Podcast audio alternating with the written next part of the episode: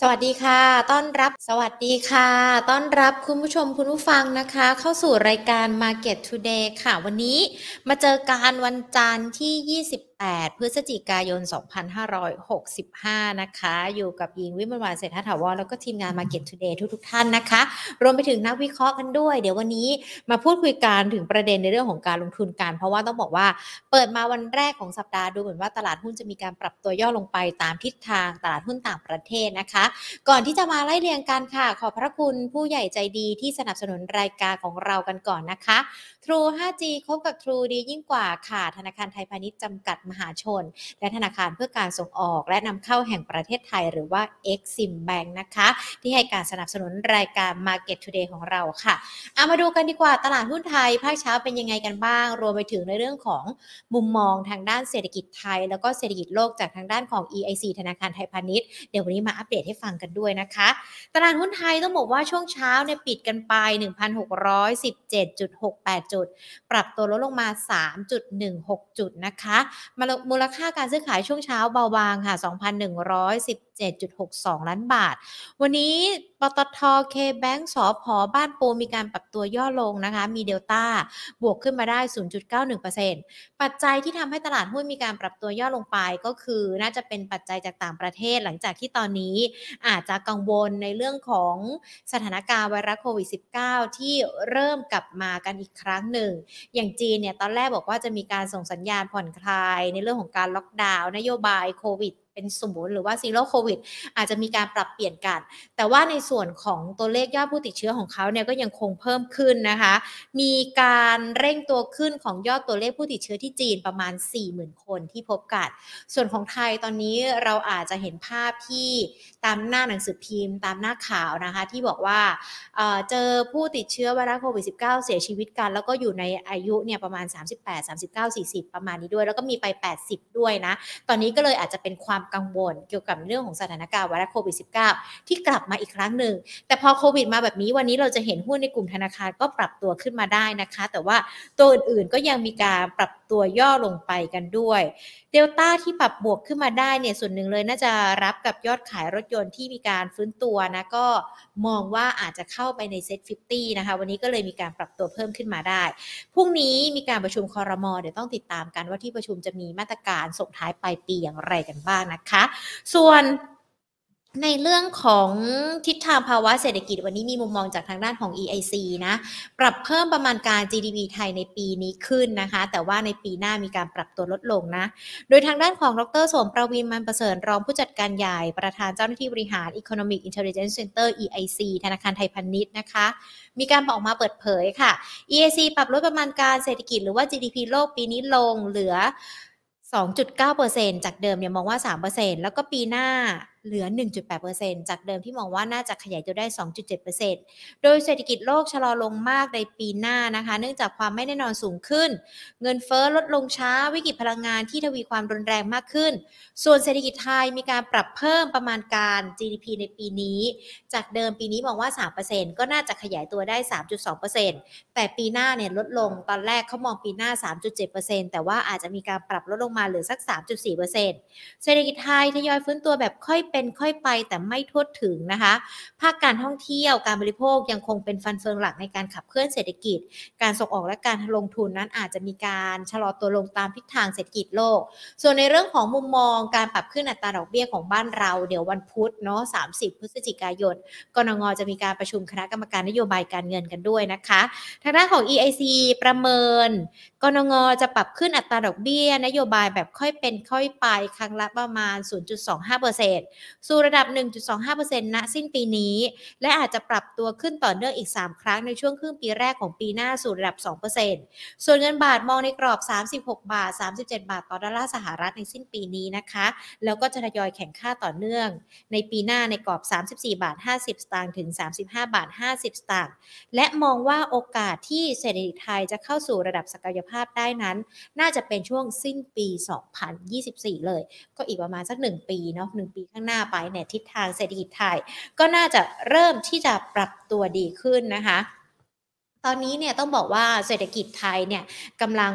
ปรับตัวดีขึ้น ถึงแม้ว่าจะชะลอตัวเออจะไปเป็นการปรับตัวดีขึ้นช้ากว่าประเทศอื่นๆ แต่ว่าถือว่าเป็นการได้เปรียบกันด้วยนะคะ เพราะว่าถ้าเราดูการทิศทางจากต่างประเทศเนี่ยเริ่มส่งสัญญาณกันแล้วอย่างสหรัฐก็เผชิญกับภาวะเศรษฐกิจถดถอยที่บอกว่าอาจจะไม่ใช่แค่ถดถอยทางเทคนิคละ มันน่าจะเป็นถดถอยในภาพรวมภาพกว้างกันแล้วด้วยนะคะ เพราะว่านโยบายดอกเบี้ยมันก็ดูไม่ค่อยไปเอื้อกับในเรื่องของเงินเฟ้อเท่าไหร่ด้วย ส่วนทางด้านของจีนแน่นอนอย่างที่บอกกันไปสิต่อสถานการณ์ไวรัสโควิด -19 ที่เรายังต้องติดตามกันอยู่ จีนเขาอาจจะต้องเลือกกันแล้วนะว่า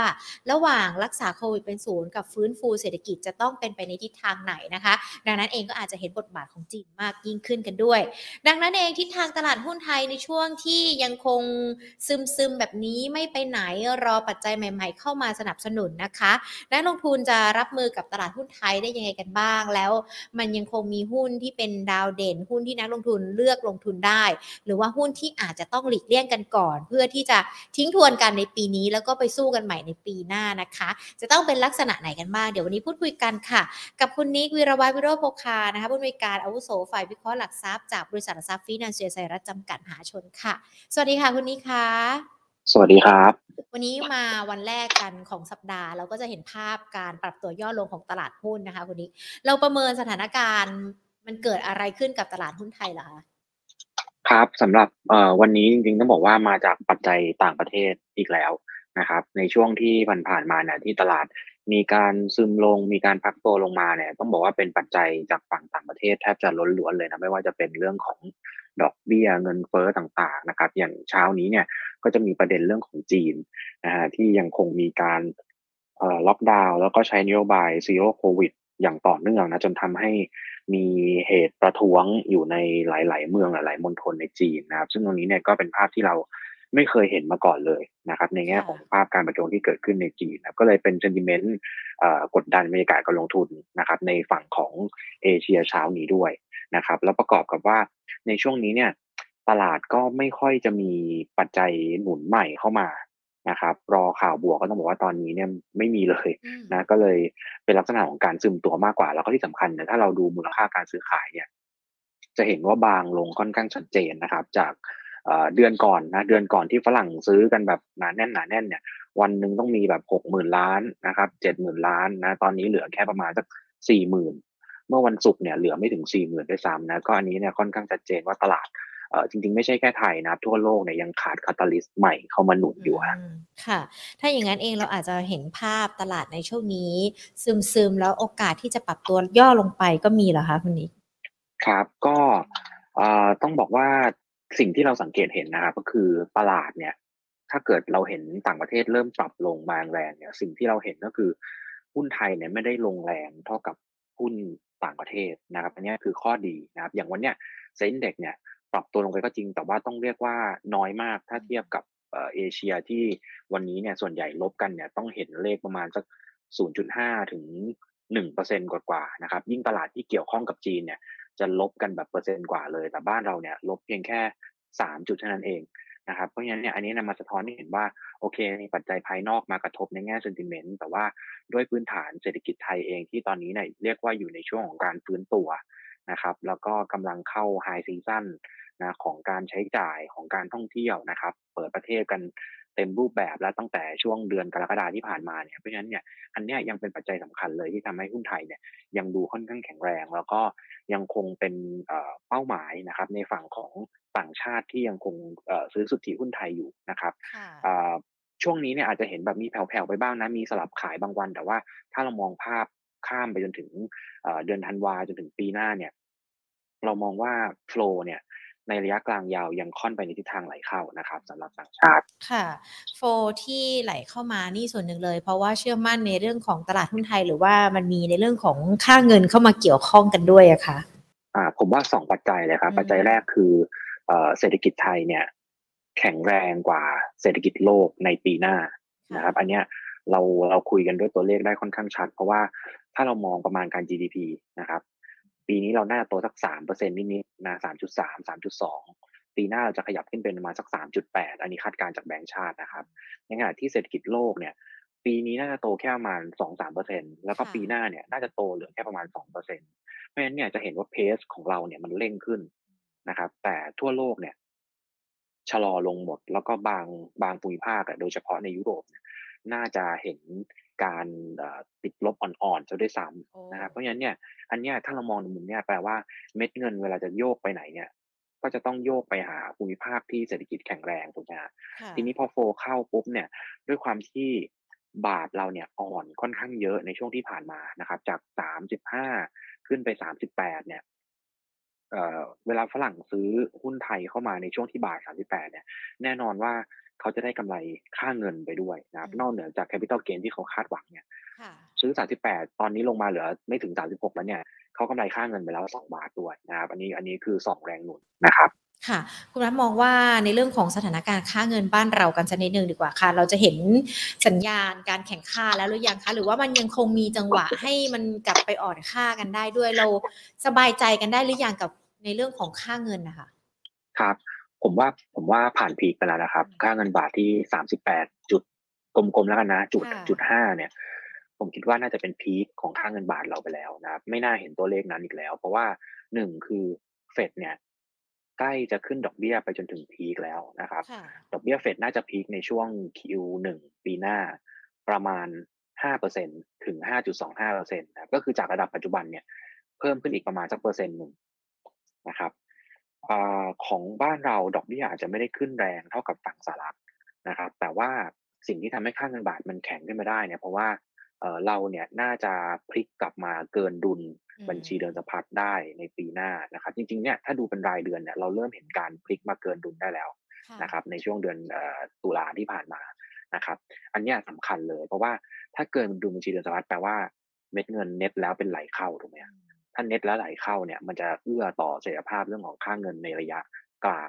นะครับตราบใดที่ยังเกินดุลบัญชีเงินสะพัดเนี่ยทิศทางค่าเงินจะอยู่ในฝั่งแข็งค่า แล้วก็ค่ะสาเหตุที่ทำให้เราเกินดุลเนี่ยก็คือหนึ่งราคาพลังงานนะราคาน้ำมันนี่แหละ ที่ลงมาจากระดับร้อยกว่าเหรียญเนี่ยตอนนี้เนี่ยลงมาเหลือแค่ประมาณสักแปดสิบเหรียญแล้วกันนะขอเอาเลขกลมๆนะครับตรงนี้เนี่ยช่วยเราได้เยอะมากเพราะว่าทำให้เรานำเข้าน้ำมันเนี่ยในราคาที่ถูกลงนะครับกับอีกประเด็นหนึ่งคือ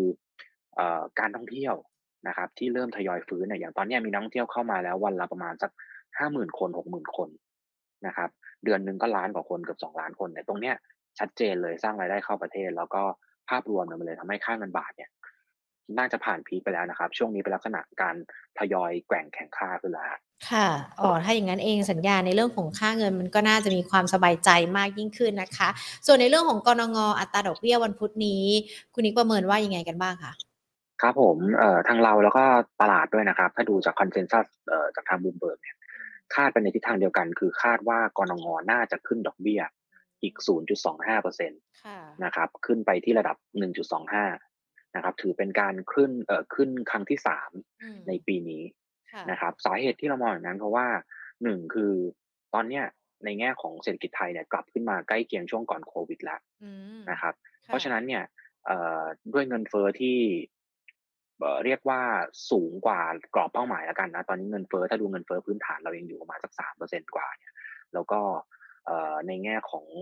ตัวเศรษฐกิจที่กลับไปเท่าก่อนโควิดเนี่ยแน่นอนว่าอัตราดอกเบี้ยเราเนี่ยควรจะต้องขยับขึ้นไปใกล้กับช่วงก่อนโควิดด้วยอืนะครับช่วงก่อนโคมวิดเราเนี่ยดอกเบี้ยจะอยู่ที่ประมาณ 1.5%ค่ะบวกลบค่ะนะครับเพราะฉะนั้นเนี่ยผมคิดว่าเอ่อยังไงก็ตามเนี่ยดอกเบี้ยของบ้านเราเนี่ย จะขึ้นไปถึงระดับตรงนั้น นะครับในระยะในระยะเวลาอันใกล้นะครับ อย่างถ้าเกิดว่าสัปดาห์นี้ขึ้นมาตามคาด 1.25 เนาะผมคิดว่าต้นปีหน้าคงจะขึ้นอีก1ครั้งเป็น 1.5ค่ะนะครับ แล้วก็ค่ะครึ่งหลังเนี่ยอาจจะเห็นการขึ้นอีก 1-2 ครั้งอืม นะครับค่ะพอดอกเบี้ยเริ่มมีทิศทางที่ดีขึ้นเอาเฉพาะหุ้นที่ตอบรับกับในเรื่องของสถานการณ์ดอกเบี้ยกันก่อนนะคะ คุณนิกคะเรายังคงมียังคงได้รับความนิยมหรือว่า ยังคงเลือกหาในเรื่องของหุ้นที่ตอบรับกับในเรื่องของสถานการณ์ดอกเบี้ยขาขึ้นได้ใช่ไหมคะครับผมก็ถ้าเรามองกันเนี่ยดอกเบี้ยขาขึ้นมันมันสะท้อนถึงอะไรมันสะท้อนถึงเศรษฐกิจที่แข็งแรงถูกไหมครับเศรษฐกิจที่ฟื้นตัว เพราะฉะนั้นเนี่ยถ้าเศรษฐกิจฟื้นตัวเราก็ต้องมาดูแล้วว่ามันฟื้นมาจาก เครื่องยนต์อะไรค่ะนะครับ ในช่วง2ปีที่ผ่านมาเรียกว่าตัวที่เป็นคนแบกเศรษฐกิจไทยเอาไว้นะครับ ก็คือภาครัฐนะการใช้จ่ายภาครัฐไม่ว่าจะเป็นเอ่อนโยบายพวกอะไรฮะคนละครึ่งอืพวกเนี้ยนะฮะกระมตุ้นการท่องเที่ยวพวกเนี้ยภาครัฐเนี่ยแบกมาประมาณ2ปีแล้ว แล้วก็ภาคการส่งออกนะครับ ที่เอ่อเติบโตขึ้นมายกฐานขึ้นมาในช่วงปี 20 21 แล้วก็ตัว 22 ด้วยนะครับ แต่ทีเนี้ยภาพมันจะมันมันจะกลับข้างกันนะครับคือในช่วงปีเอ่อ2022 เนี่ย Q4 ต่อเนื่องปีหน้าเนี่ยจะกลับไปที่เรื่องของภายในประเทศเป็นหลักอืมเรื่องของการบริโภคนะครับ เรื่องของการท่องเที่ยวนะครับที่จะมาเป็นตัวขับเคลื่อน GDP เพราะฉะนั้นเนี่ยกลุ่มที่ได้ในสงส์นะครับจากเศรษฐกิจแล้วก็ดอกเบี้ยขาขึ้นนะแน่นอนว่าเอ่อแบงก์เนี่ยยังไงนอนมาอยู่แล้ว เพราะว่าดอกเบี้ยขาขึ้นเนี่ยเอ่อยังไงเป็นบวกกับ ส่วนต่างกับดอกเบี้ยเขาอยู่แล้วนะครับแต่ทีนี้เนี่ยเออเราเห็นว่าจริงๆแบงก์ชาติขึ้นดอกเบี้ยปีนี้แล้วเนี่ยสองครั้งนะครับแต่ว่าแบงก์พาณิชย์เองเนี่ยอาจจะไม่ได้ปรับขึ้นดอกเบี้ยแบบตามแบงก์ชาติเป๊ะๆเราจะเห็นว่าบางครั้งยังบอกว่ายังคงอัตราดอกเบี้ยสินเชื่อรายย่อยไว้อยู่ เพราะว่าเป็นกลุ่มที่เรียกว่ายังเปราะบางอยู่ แล้วก็เป็นกลุ่มที่ถูกกระทบจากโควิดมากที่สุด แล้วก็ยังมีความไม่แน่นอนอยู่ เพราะฉะนั้นเนี่ยเราจะเห็นว่าขึ้นภาคคอร์เปอเรทแต่ยัง คงในฝั่งของรายย่อยนะคอืรับ แต่มว่าค่ะตราบใดที่กนงยังขึ้นดอกเบี้ยต่อเนื่องเนี่ยแน่นอนว่าคงจะต้องมีการปรับสินเชื่อในส่วนของรายย่อยขึ้นบ้างในในช่วงถัดไปเหมือนกันเพราะฉะนั้นเนี่ยแบงก์เนี่ยเรามองว่าน่าสนใจค่ะนะครับ แล้วก็อย่างที่บอกครับ หุ้นที่เกี่ยวข้องกับการบริโภคการใช้จ่ายที่จะมาเป็นตัวขับเคลื่อนเศรษฐกิจในปีหน้าแน่นอนว่าคงหนีไม่พ้นกลุ่มค้าปลีกนะครับ แล้วก็กลุ่มอาหารเครื่องดื่ม นะฮะซึ่งอาหารเครื่องดื่มแล้วก็ค้าปลีกเนี่ยจริงๆเนี่ยมันก็จะมีบางส่วนที่ลิงก์ไปกับภาคของการท่องเที่ยวด้วยอย่างเช่นนะครับนักท่องเที่ยวเข้ามาปุ๊บก็จะมีการจับจ่ายใช้สอยอะไรต่างๆกันเนี่ยมันก็จะมีมีมีส่วนของเอ่อการใช้จ่ายของต่างชาติเนี่ยที่แฝงอยู่ ในรายได้ของเขาบางส่วนเหมือนกัน เพราะฉะนั้นเนี่ยภาพรวมก็จะเป็นลักษณะประมาณนี้ sector ค่ะยังคงเป็น domestic play แล้วก็ reopening play อยู่นะครับ อันนี้ก็ที่จะเป็นการตอบรับกับในเรื่องของสถานการณ์ดอกเบี้ยที่บ้านเราอาจจะมีการปรับขึ้นด้วย อย่างแบงก์นี่เราก็ยังคงมองเป็นแบงก์ใหญ่ ๆ หรือเปล่าคะ หรือว่ามันอาจจะต้องเข้าไปดูไส้ในทั้งการปล่อยสินเชื่อในเรื่องของดอกเบี้ย หรือว่าแม้แต่ NPL ของแต่ละสถาบันการเงินด้วยอะค่ะ ครับผมก็อย่างที่กล่าวไปเมื่อสักครู่นะครับว่าภาค ธุรกิจภาค corporate เนี่ยดูฟื้นตัวได้เร็วกว่ารายย่อยค่ะนะเพราะฉะนั้นเนี่ยเราก็ต้องไปดูว่าแบงก์ไหนที่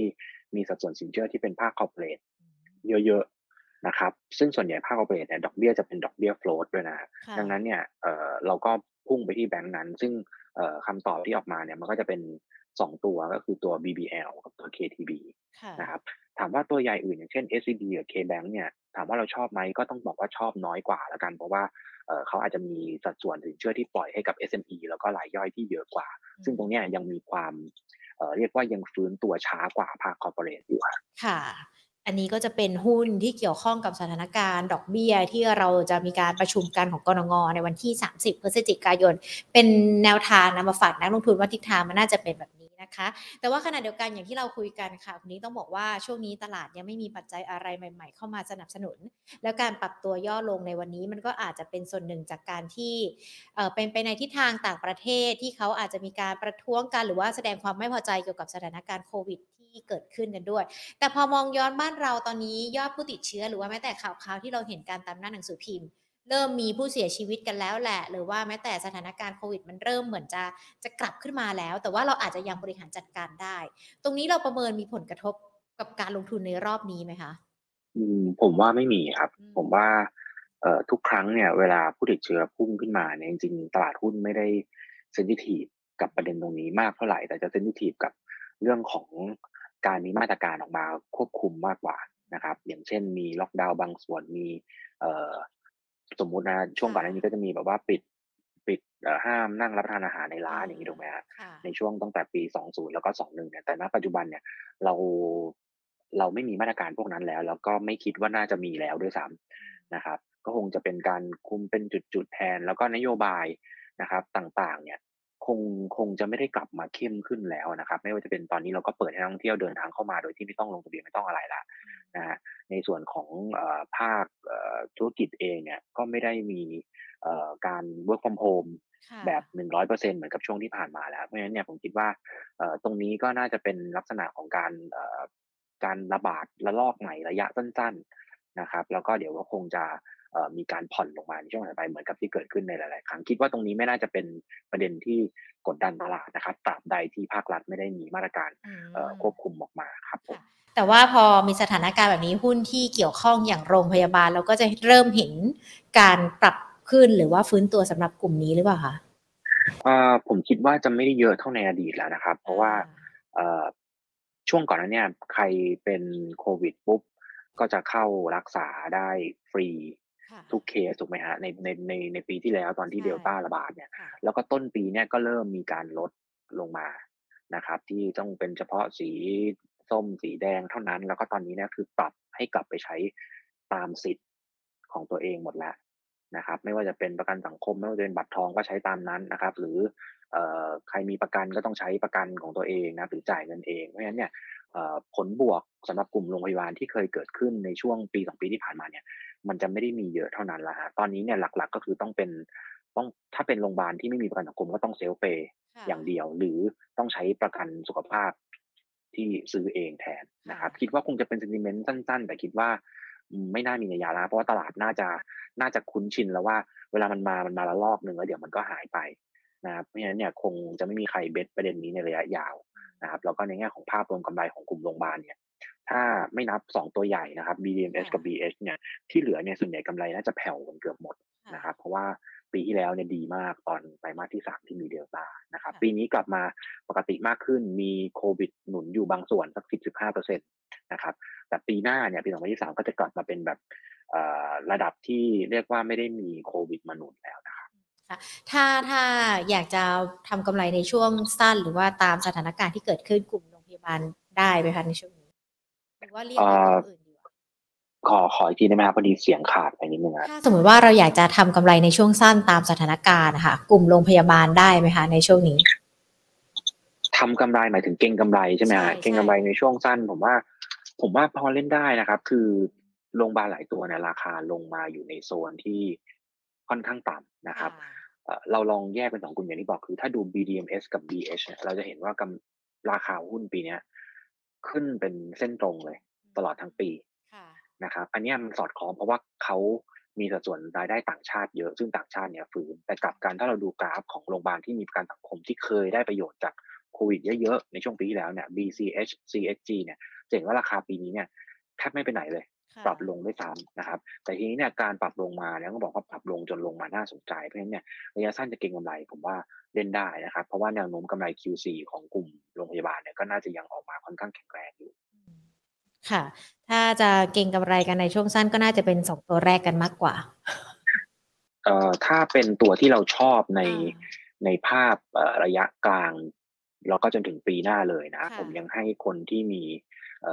สัดส่วนรายได้จากต่างชาติเยอะ ๆ เนี่ย น่าจะราคายืนแข็งแรงกว่านะครับ ค่ะ อะ ก็คุณวัฒคะเรามองกันเนี่ยเกี่ยวกับในเรื่องของตลาดหุ้นไม่มีปัจจัยอะไรใหม่ ๆ เข้ามาสนับสนุนแนวโน้ม อาจจะมีการปรับตัวย่อลงด้วย สัปดาห์นี้เรามองกรอบดัชนียังไงกันบ้างคะ จะลงลึกไปกว่านี้ด้วยหรอสำหรับกรอบดัชนีผมมองระระดับแรกนะครับ คือเป็นระดับที่เรียกว่า อาจจะทำให้เซ็ตดูแย่ไปเลยถ้าหลุดเนี่ยก็คือ1,610นะครับ ให้ดูตรงนี้นะครับถ้ายังยืนเหนือโซน1,610ได้เนี่ยผมคิดว่ามันจะไม่มันจะยังทำให้ภาพเนี่ย ยังไม่ได้เป็นลบนะครับถ้าหลุด1610ลงมาเนี่ยแนวรับหลักถัดไปมันอยู่ที่โซนบริเวณ1,580นะครับ ส่วนด้านบนเนี่ยมันจะมีแนวต้านแข็งๆที่ขวางอยู่นะคือโซนบริเวณ1,630จนถึง1,640เพราะฉะนั้นเนี่ยถ้าให้กรอบตอนนี้ที่เป็นกรอบไซเวย์ของตลาดที่แกว่งเนี่ย ก็ ด้านล่าง 1610 ก่อนนะครับ ด้านบนให้ไว้ 1630 ถึง 1640 นะครับ แล้วก็เดี๋ยวรอเอ่อรอดูว่าตลาดเนี่ย จะเลือกทิศทางทางไหนนะฮะถ้าเกิดว่าเบรก 1640 ได้เนี่ยอันนี้เนี่ยผมว่าผมว่ามีโอกาสขึ้นไป ใกล้ๆกับจุดสูงเดิมในช่วงไตรมาสก่อนหรือว่าช่วงต้นปีได้เลยนะครับโซนประมาณ 1680 ถึง 1,700 นะ ถ้าเกิดว่าผ่าน 1640 นะครับ อันนี้ก็คือสิ้นปีใช่ไหมคะ ถ้าผ่าน 1640 มีโอกาส คือผมมองว่าปี ผมมองว่าปีเนี้ยโอกาสที่จะผ่านหรือว่าโอกาสที่จะไปถึงพันเจ็ดเนี่ยผมว่ายากนะครับ อาจจะมองที่โซนหนึ่งหกสี่ศูนย์ถึงหนึ่งหกหกศูนย์นะเนี่ยยังยังพอเป็นไปได้สำหรับปีนี้นะครับแต่ว่าถ้าจะให้พันเจ็ดปีนี้เลย ผมว่ายังยังค่อนข้างเหนื่อยฮะกับอีกอ่ากับอีกทางนึงก็คืออย่างที่บอกคือถ้าหลุดหนึ่งหกหนึ่งศูนย์เนี่ย มันจะลงไปที่หนึ่งห้าแปดศูนย์แต่ถ้า ลงมาที่หนึ่งห้าแปดศูนย์เนี่ยก็มองเป็นจังหวะในการสะสมอยู่ดี เพราะว่าตรงนั้นนะถือว่าเป็นเป็นแนวรับสำคัญ แล้วก็เป็นคือคือเรามองเศรษฐกิจขาขึ้นเพราะฉะนั้นเนี่ยเรายังมองภาพตัว SET Index ในปีหน้าเนี่ยที่ยังดูดีอยู่นะครับค่ะแล้วก็ตัว SET target เนี่ยเอ่อปีนี้เนี่ยเราเคยให้ไว้ที่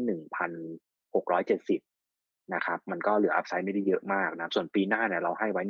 1,760 ดังนั้นเนี่ยถ้ามองไปถึงปีหน้าเนี่ยยังยังพอมีอัพไซด์อยู่เพราะฉะนั้นเนี่ยย่อลงมานะครับเอ่อถ้าถึง 1580 นะครับ ก็เป็นจังหวะสะสมอยู่ดีครับค่ะก็คือถ้าเรามองกันการปรับตัวย่อลงของดัชนีเนี่ยก็ถือว่าเป็นโอกาสในการสร้างกำไรการลงทุนของเรา เพราะว่าจริง ๆ แล้ว โดยพื้นฐานของตลาดหุ้นไทยก็ยังมีความน่าสนใจสำหรับการลงทุนกัน ด้วย แล้วก็ค่อยไปรอลุ้นตลาดจะมีการปรับตัวขึ้นในปีหน้า ถ้าอย่างนั้นเองในช่วงนี้นักลงทุนอย่างที่คุณนี้บอกไปว่า ถ้ามันเป็นจังหวะที่มีการปรับตัวย่อลง ก็น่าจะไปทยอยซื้อสะสมกันได้ การเพิ่มน้ำหนักการลงทุนในตลาดหุ้น หรือว่าแม้แต่ในเรื่องของการรอถือถอยมันควรจะเป็นกลยุทธ์ยังไงกันบ้างเหรอคะสำหรับหุ้นไทยอ่อคือผมมองว่าหุ้นในปีหน้าเนี่ย ถ้าดูภาพทั้งโลกเนี่ยอาจจะไม่ได้แบบสดใสมากนะครับ เพราะว่ามันมีเรื่องของหนึ่งคือดอกเบี้ยที่ยังอยู่ในระดับสูงนะครับโดยเฉพาะในฝั่งสหรัฐนะน่าจะยืนที่ประมาณห้าเปอร์เซ็นแล้วก็ถ้าจะปรับลงก็คงจะเป็นช่วงครึ่งหลังนะครับสองก็คือเฟดยังลดขนาดงบดุลนะฮะนโยบายการเงินจริงๆ ถ้าพูดง่ายๆคือยังยังคงตึงตัว ซึ่งนโยบายการเงินที่ตึงตัวเนี่ยมันมันไม่ได้เป็นบวกกับสินทรัพย์เสี่ยงนะครับประเด็นที่สองคือเศรษฐกิจโลกเนี่ยชะลอ แล้วก็อาจจะเสี่ยงถึงขั้นเอ่อมีให้เห็นติดลบบ้างนะครับเอ่อต้องย้ำนักลงทุนว่าปีหน้าเนี่ยมันคงไม่แย่ถึงขั้นแบบใครสิแบบโอ้โหติดลบกันระเนระนาดนะนะแต่ว่าเอ่ออาจจะเห็นการแบบติดลบอ่อนค่ะๆมีความเป็นไปได้ เพราะฉะนั้นเนี่ยภาพเศรษฐกิจกับเรื่องของสภาพคล่องเนี่ยมันมันกดดันอยู่นะครับแต่สิ่งที่อย่างที่บอกฮะสิ่งที่จะทำให้เซ็นเด็กเนี่ยมันดูดีกว่าภูมิภาคอื่นหรือว่าประเทศอื่นๆเนี่ยก็คือเรื่องของ ภาคการท่องเที่ยวเรานี่แหละ ที่จะฟื้นกลับขึ้นมานะครับ ดังนั้นเนี่ยเราก็ยังเชื่อว่าปีหน้าเนี่ย ตลาดน่าจะยังคงเป็นลักษณะการไซด์เวย์อัพนะครับ ได้โดยโดยเฉพาะในช่วงเอ่อต้นปีนะครับค่ะผมว่าต้นปีเนี่ยน่าจะเป็นช่วงที่ดีของตลาด แล้วก็อาจจะมีแบบแผ่วๆหรือว่ามีคอยมอนิเตอร์ประเด็นเรื่องของ recession บ้างในช่วงประมาณ Q2 Q3 นะครับ แล้วก็ถ้าเกิดว่าผ่านช่วงนี้ไปได้เนี่ยเอ่อช่วง ปลายปีหน้านะครับผมว่าตลาดถ้าให้ถ้าให้ประเมินนะเบื้องต้นนะผมว่าน่าจะขึ้นต้นปีกับขึ้นช่วงช่วงปลายปีนะครับตอนนี้เราอาจจะมองภาพตลาดยาวสักนิดหนึ่งเนาะเพราะว่าสถานการณ์ต่างๆ มันทำให้เราคาดการณ์เขาเรียกว่าอะไรช่วงสั้นได้ลำบากกันด้วยนะคะ ดังนั้นพอเรามองในเรื่องของทิศทางภาวะที่มันจะเกิดขึ้น ได้ทั้งในเดือนต่อไป หรือว่าแม้แต่ต้นปีกันแล้วเองเนี่ยรับมือกันแล้วแหละหาวิธีกันได้แล้ว มันยังคงพอมีหุ้นดาวเด่นสำหรับนักลงทุนที่ทำกำไรได้ใช่ไหมคะอ่อใช่ครับก็ช่วงนี้เนี่ยต้องบอกว่าตัวหุ้นเนี่ยอาจจะต้องดูแบบเป็นรายตัวจริง ๆ นะครับ เพราะว่าถ้าจะหยิบทั้ง sector มาเนี่ย มันอาจจะไม่ได้แบบว่าดีพร้อมกันทั้ง sector เพราะว่าอย่างที่บอกคือภาพเศรษฐกิจเนี่ยการฟื้นตัวเนี่ยมัน มันฟื้นตัวเร็วที่ภาคของธุรกิจค่ะเป็นหลักนะครับ ภาคที่เป็นแบบรายย่อยเนี่ย ยังฟื้นตัวได้ไม่เร็วเท่า เพราะฉะนั้นเนี่ยเอ่อถ้ามองเป็นทั้ง sector เลยเนี่ย มันอาจจะดูไม่ได้ชัดเจนมากนะครับ อย่างเช่นแบงก์เนี่ย เราก็จะบอกว่าเอ่อเป็น BBL KTB หรือว่าถ้าจะเอาแบบว่าม้ามืดเนี่ย จริงๆผมมองไปที่ตัว TTB นะครับทำไมถึงที่แบบไป TTB ค่ะใช่ครับ ก็คือเน้นไปที่ตัว valuation ถูกไปเลยนะครับ แล้วก็มีกำไรที่จะโตค่อนข้างแข็งแรง นะครับกลุ่มที่ชอบนะครับ ก็จะมีอย่างค้าปลีกเนี่ย ตัวใหญ่เนี่ยก็ยังคงเป็นตัวเซตเดิมนะครับ ที่เคยแนะนำก็คือตัว CPO นะฮะ CPO เนี่ยจะเห็นว่าราคาในช่วงวีคที่ผ่านมาเนี่ย ก็ไม่ค่อยปรับลงเท่าไหร่นะครับ แล้วก็ตัวแมคโครด้วยตัวหนึ่งเนี่ยที่เราก็คิดว่ามันปลดล็อกไปหลาย ๆ เรื่องแล้วนะครับไม่ว่าจะเป็นตัวเมโทรอินเดีย ไม่ว่าจะเป็น Big Lot อาทิตย์ที่แล้วนะครับ ที่ทาง ทาง CP Holding เนี่ยมีการขายออกมาเพื่อเพิ่มฟรีโฟลตรงเนี้ยผมมองว่าเอ่อมันจะทำให้ในแง่ของปัจจัยพื้นฐานไม่ว่าจะเป็นผลประกอบการ หรือว่าโอกาสที่จะเข้าคำนวณในดัชนีต่างๆเนี่ยมันมีเข้ามามากขึ้นเพราะฉะนั้นเนี่ยค้าปลีกเนี่ยก็ยังมองสองตัวใหญ่นะครับ ก็คือตัว CPO แล้วก็ตัวแมคโครค่ะนะครับแล้วก็ถ้าเป็นกลุ่มเอ่อเอ่ออาหารนะครับ อาหารเนี่ยเราก็จะชอบร้านอาหาร ก็คือตัว MK s u k i นะครับ ค่ะ ที่เราก็เชื่อว่ากำไรปีหน้าน่าจะกลับมาเกือบเกือบเท่าหรือว่าใกล้เคียงช่วงก่อนโควิดได้นะครับที่ราคาเนี่ย valuation ยังไม่ได้สูงจนเกินไปนะครับเอ่อต้องบอกว่าหุ้นที่เลือกต้นเนี้ย นอกเหนือจากกำไรแล้วเนี่ยต้องดูในแง่ของ valuation ด้วยว่า PE เนี่ยมันมันมันแพงเกินไปหรือยังเทียบกับในอดีตนะครับ เพราะว่าเราเห็นชัดเจนว่าปีนี้เนี่ย ตลาดไม่ค่อยให้ หุ้น PE สูงเท่าไหร่นะครับ จะเทขายด้วยซ้ำแล้วก็สวิชมาหุ้น PE ต่ำเพราะฉะนั้นเนี่ยก็ต้อง selective เป็นลักษณะประมาณนะครับ ค่ะ อันนี้จะเป็นสามกลุ่มเนาะแบงค์ค้าปีกอาหารที่ที่พอจะเข้าไปลงทุนหรือว่าทำกำไรได้นะคะสำหรับนักลงทุนหุ้นที่เกี่ยวข้องกับฟุตบอลโลกกระแสฟุตบอลโลกในขณะนี้มันพอมีความน่าสนใจไหมคะเอ่อผมว่ามันเป็นช่วงสั้นนะครับเป็น sentiment ช่วงสั้นไม่ค่อย ไม่ค่อยเป็นประเด็นมาก ซึ่งต่อให้จับมาเป็นประเด็นเนี่ยมันก็สุดท้ายก็คงหนีไม่พ้น CPALL อยู่ดีนะครับ ที่เอ่อช่วงบอลเตะดึกๆ ถ้าจะออกมาซื้อของอะไรกันเนี่ย มันก็จะมีแค่เซเว่นอีเลเว่นนะนะที่เปิดไว้เพราะฉะนั้นคิดว่าน่าจะเป็นกิมมิคช่วงสั้นมากกว่านะครับ แต่ว่าถ้ามองพื้นฐานผมว่าอยู่ที่ภาพเศรษฐกิจภาพกำลังซื้อมากกว่านะครับเห็นว่าผมพูดมาเนี่ยผมแทบจะไม่แตะไฟแนนซ์เลยนะ เพราะว่าไฟแนนซ์เนี่ย ลูกค้าเนี่ย เป็นรายย่อยเป็นหลักถูกไหมครับพวกสินเชื่อจำนำทะเบียนพวกอะไรอย่างเงี้ยจะเห็นว่ารายได้เขาโตดีแต่สำรองเขาตั้งเยอะมากเพราะว่ามันมีความเสี่ยงเรื่องของ NPL นะครับอันนี้ก็จะสอดคล้องกับที่พูดไปว่าใครที่มีฐานลูกค้าเป็นรายย่อยเนี่ยจะยังดูฟื้นช้ากว่านะครับแล้วไฟแนนซ์ก็ไปเจอเรื่องของดอกเบี้ยขาขึ้นด้วย ก็จะก็จะเรียกว่าเผาๆไปก่อนแต่ว่า ผมว่าไฟแนนซ์น่าจะน่าจะเป็นจังหวะสะสมในปีหน้านะครับ ช่วงที่เขาแย่ที่สุดเนี่ยช่วง Q1 Q2 เนี่ยผมว่า ผมว่าสะสมได้นะไฟแนนซ์นะครับลงมาเยอะๆนะครับ แล้วก็ถือไปเลยนะครับ ถือข้ามไปไปปีแบบปีถัดไปอะ ผมว่าน่าน่าจะดีแต่ว่าซื้อตอนนี้ก็อาจจะแบบว่าต้องต้องรอนานนิดนึงนะะค่ะ พอปรับลงมาไฟแนนซ์นี่ก็คือทยอยเก็บสะสมได้เลยใช่ไหมคะ หรือว่าจะต้องเลือกกันอีกเป็นพิเศษไม่ว่าบริษัทไหนดีตั้งสำรองไม่สูงจนเกินไปอะไรแบบนี้ค่ะ ผมว่าผมว่าคล้ายๆกันทุกตัวนะครับ เอ่อ MTC สวัสด์ เอ่อพวกเนี้ยคือลงมาจน PE เลขหนึ่งนำหน้าสิบกว่าเท่า ปกติไฟแนนซ์ต้องเทรดยี่สิบกว่านะครับ ถ้าช่วงที่เขาแบบดีๆ ไม่มีปัญหา NPL เนี่ยเพราะฉะนั้นเนี่ยตรงเนี้ยมันมัน price in ในส่วนของตัวผลประกอบการที่ยังไม่ดีกับดอกเบี้ยที่สูงเนี่ยไปพอสมควรแล้ว ก็รอจังหวะพักตัวนะครับอึดอัดนิดนึงต้องใช้เวลานะไฟแนนซ์คิดว่าปีหน้าเนี่ย ผมว่า Q1 Q2 ก็อาจจะยังไม่ขึ้นนะครับ แต่น่าจะเป็นบอททอมของเขาแล้วแหละช่วงเนี้ยนะครับ ก็สะสมแล้วก็อย่างที่บอกคือต้องไฟแนนซ์นี่ผมว่าน่าต้องถือสักหกเดือนถึงปีหนึ่งนะค่ะ อันนี้ก็จะเป็นหุ้นที่เป็นคำแนะนำหุ้นดาวเด่นที่เราน่าจะเลือกลงทุน แล้วก็ขณะเดียวกันเลี่ยงหุ้นในช่วงนี้ ก็น่าจะเป็นกลุ่มไฟแนนซ์ที่อย่างที่คุณบอกไป แล้วก็จะไปรอซื้อกันในช่วงที่ราคาปรับตัวย่อลงมาเยอะๆ ช่วงไตรมาสหนึ่งไตรมาสสองปีหน้าก่อนที่จะถือยาวข้ามปีกันไป นอกจากไฟแนนซ์แล้วมันยังมี กลุ่มอื่นด้วยไหมคะ ที่นักลงทุนในช่วงนี้อาจจะ wait and see รอดูสถานการณ์กันผมว่าก็หุ้นที่เกี่ยวข้องกับภาคส่งออกอะ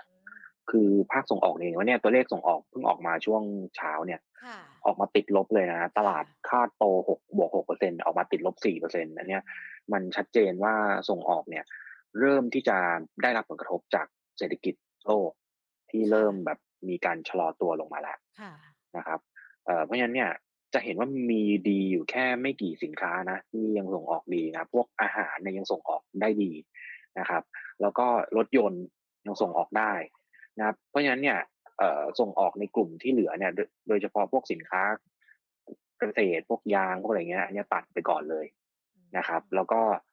ค่าเงินบาทที่มันเริ่มทยอยแข็งแข็งมาเนี่ย อันเนี้ยมันก็ทำให้กลุ่มส่งออกมันไม่ได้มีความน่าสนใจเท่ากับช่วงปีสองปีที่ผ่านมาด้วยนะเพราะฉะนั้นเนี่ยเราก็เลยจะหลีกเลี่ยงพวก global play ไปก่อนนะครับ แล้วก็หันมาอยู่ในพวก domestic กับ developing play ครับ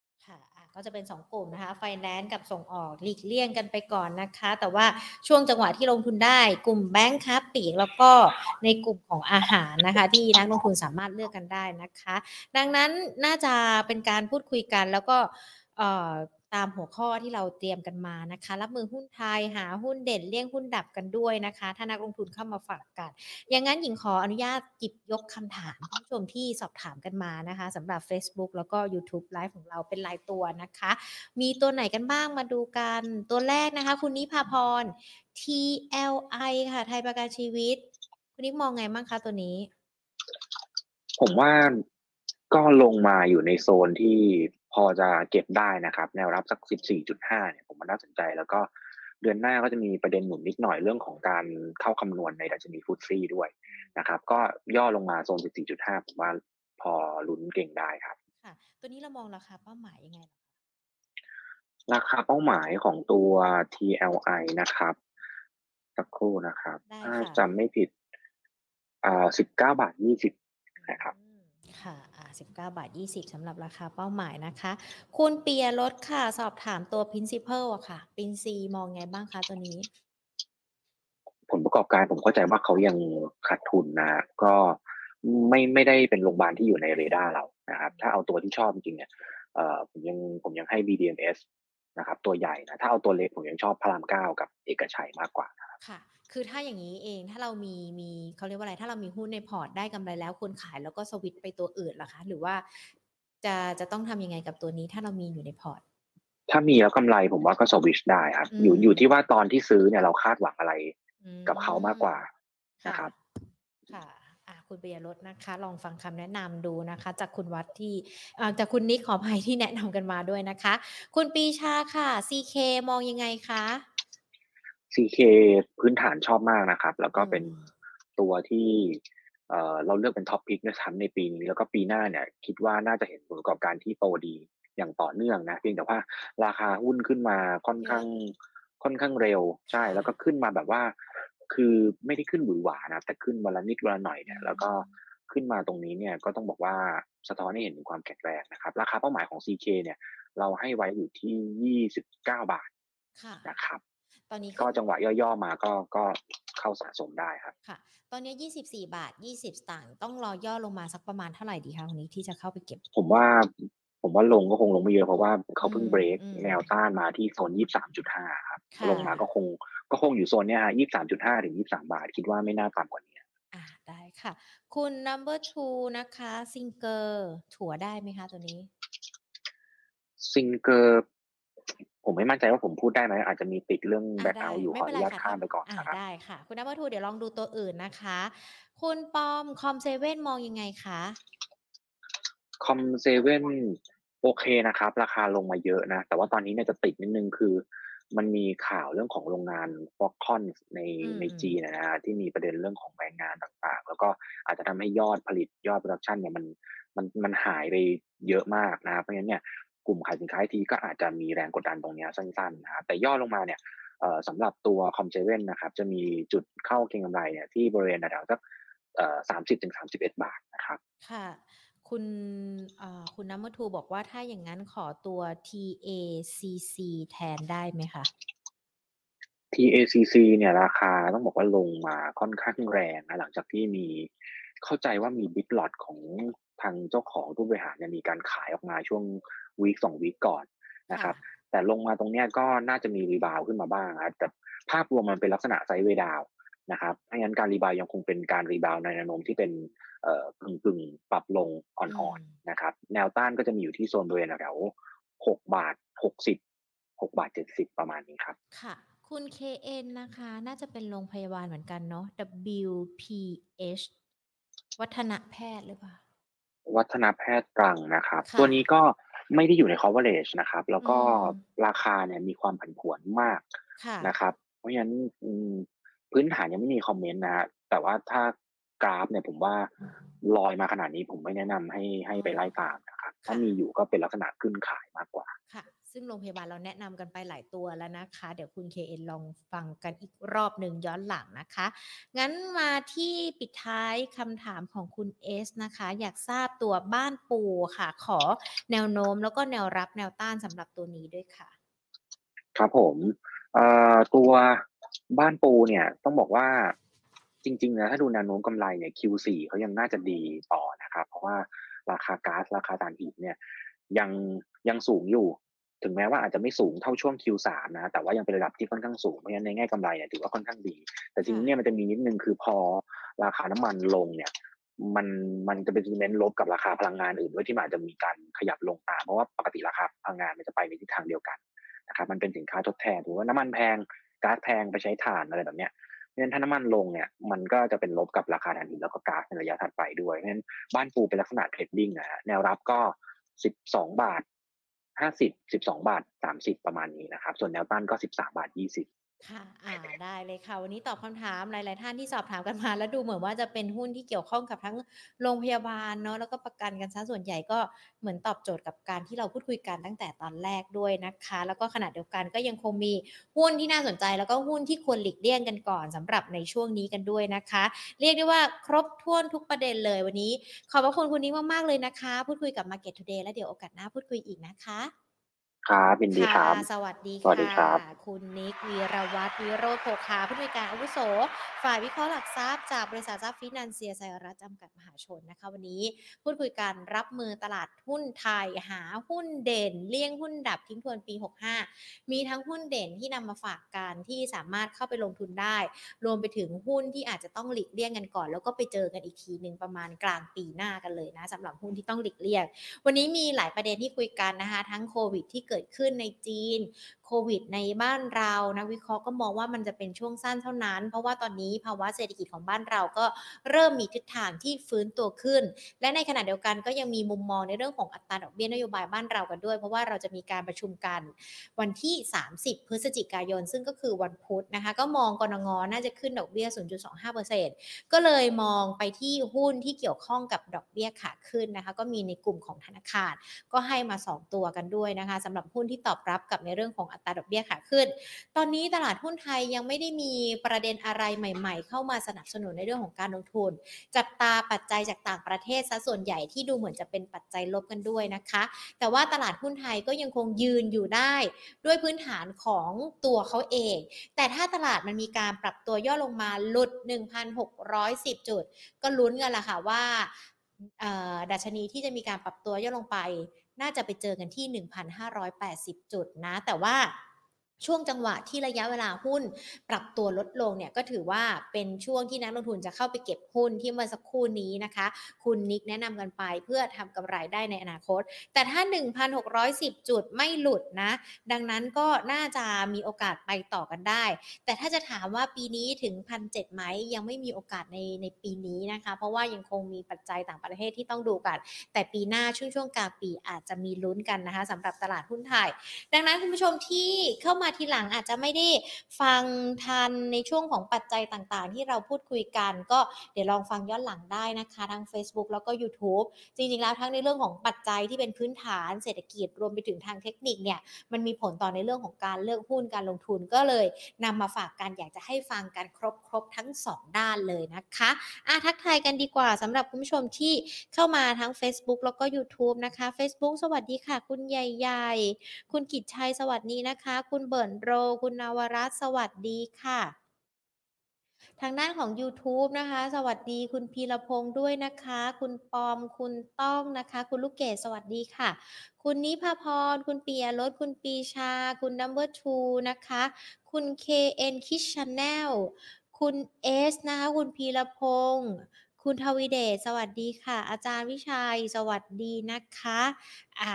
วันนี้เราเข้ามาพูดคุยกันคุณทวีเดชถามในเรื่องของราคาน้ำมันมีผลต่อหุ้นของสายการบิน เดี๋ยวหยิบยกคำถามไปถามนักวิเคราะห์ให้ในวันพรุ่งนี้นะคะสำหรับคำถามของคุณทวีเดชติดกันไว้ก่อนด้วยนะ คุณผู้ชมที่เข้ามาติดตามรับชมรับฟัง Market Today ของเรานะคะ ถ้ายังไม่ได้เป็นเพื่อนกันทางเฟซบุ๊กก็อย่าลืมกดไลค์กันด้วยนะคะที่ Money and Banking Channel ส่วนทางด้านของยูทูบที่ติดตามกันมานะคะ ก็ Subscribe กัน Money and Banking Channel นะคะเวลาที่เรามีข่าวสารเนื้อหาสาระดีๆ เกี่ยวกับในเรื่องของการเงินการลงทุน อัปเดตไปในยูทูบอัปเดตไปในเฟซบุ๊กก็จะได้แจ้งเตือนทุกๆ คนเลยนะคะ ไม่ใช่แค่ Market Today ของเราเท่านั้นนะที่จะมาแจ้งเตือนกันหรือว่ามีเนื้อหาดีๆนะคะ แต่ว่าใน Money and Banking Channel ของเราเนี่ยก็ยังคงมีอีกหลากหลายหัวข้อที่เกี่ยวกับในเรื่องของการเงินการลงทุนที่ไม่อยากจะให้พลาดกันด้วยนะคะ ดังนั้นอย่าลืมกดติดตามกันทั้ง 2 ช่องทางด้วยนะคะส่วนวันนี้หมดเวลาแล้วเดี๋ยวพรุ่งนี้บ่ายสองมาเจอกับ Market Today กันใหม่ค่ะ วันนี้ลากันไปก่อนสวัสดีค่ะ